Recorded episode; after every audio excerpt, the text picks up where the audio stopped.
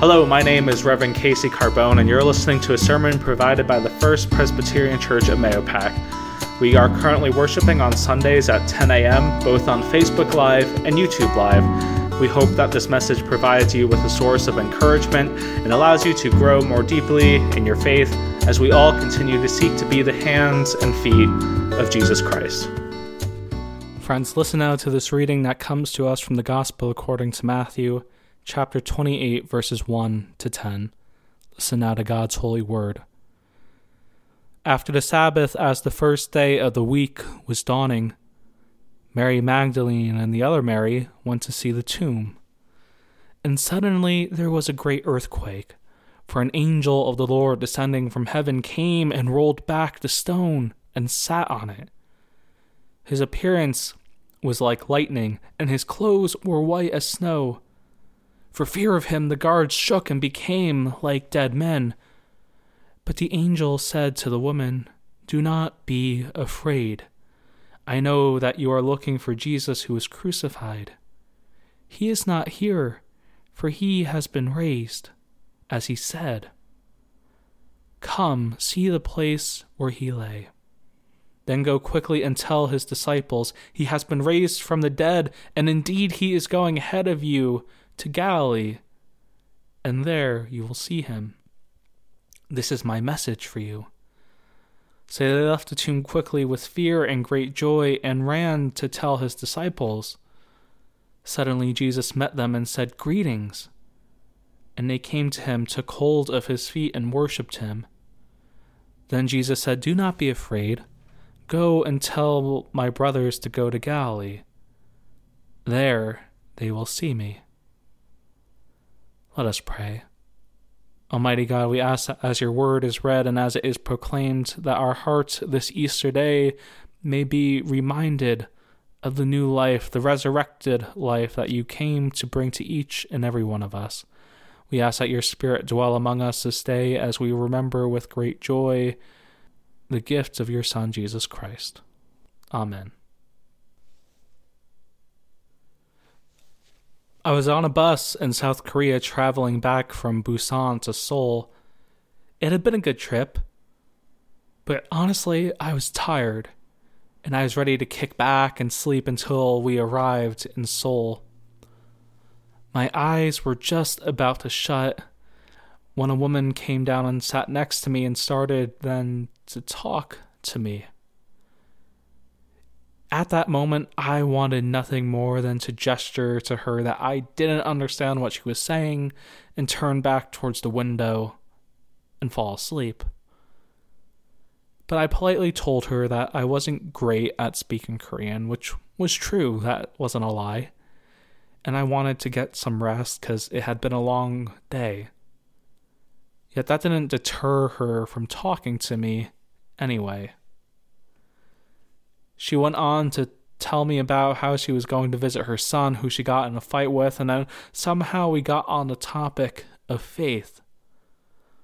I remember her telling me that she couldn't see God moving anymore and wondered if she should stop believing altogether. From her perspective, it made sense. She had a lot of stuff going on, things that I didn't want to share this morning and her life so far had indicated that nothing good had come from faith. But out of all that fear and doubt, I remember one of the last things she told me, which was that she still does believe in God, though. This Easter, we believe. We believe in hope.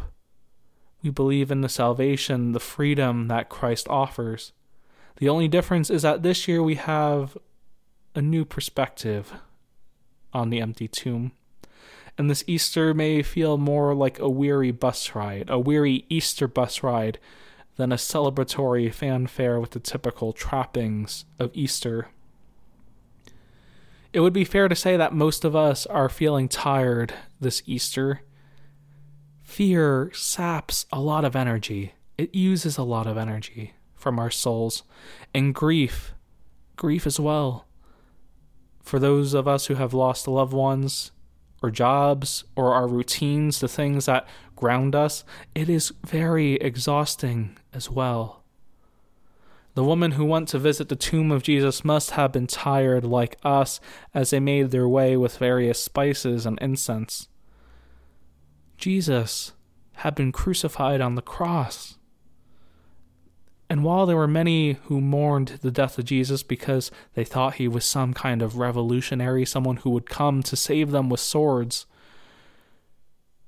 I'm sure, though, that there were just as many who mourned, just as many who cried because Jesus was a close friend or family member, like the woman we meet this morning.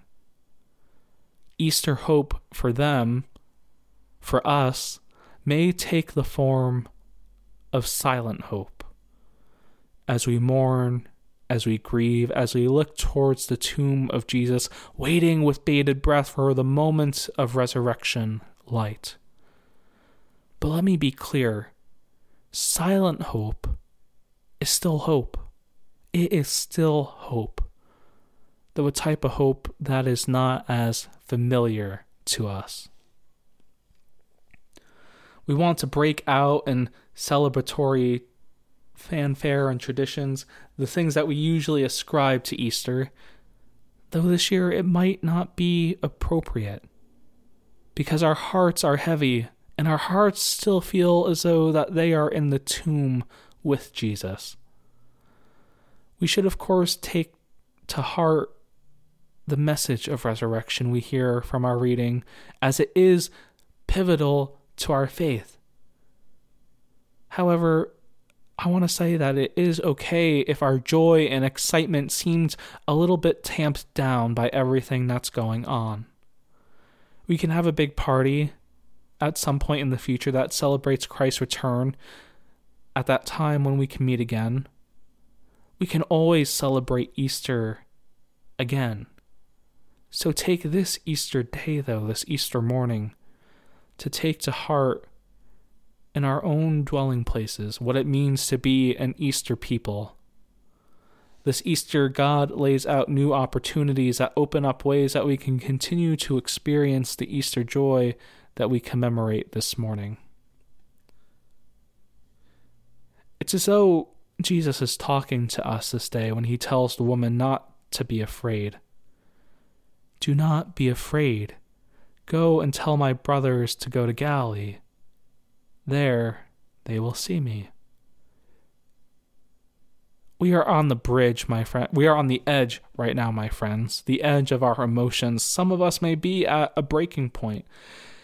So we certainly need to hear these words, these words of reassurance from Jesus as we continue our search for the resurrection hope within the confines of our homes or dwelling place.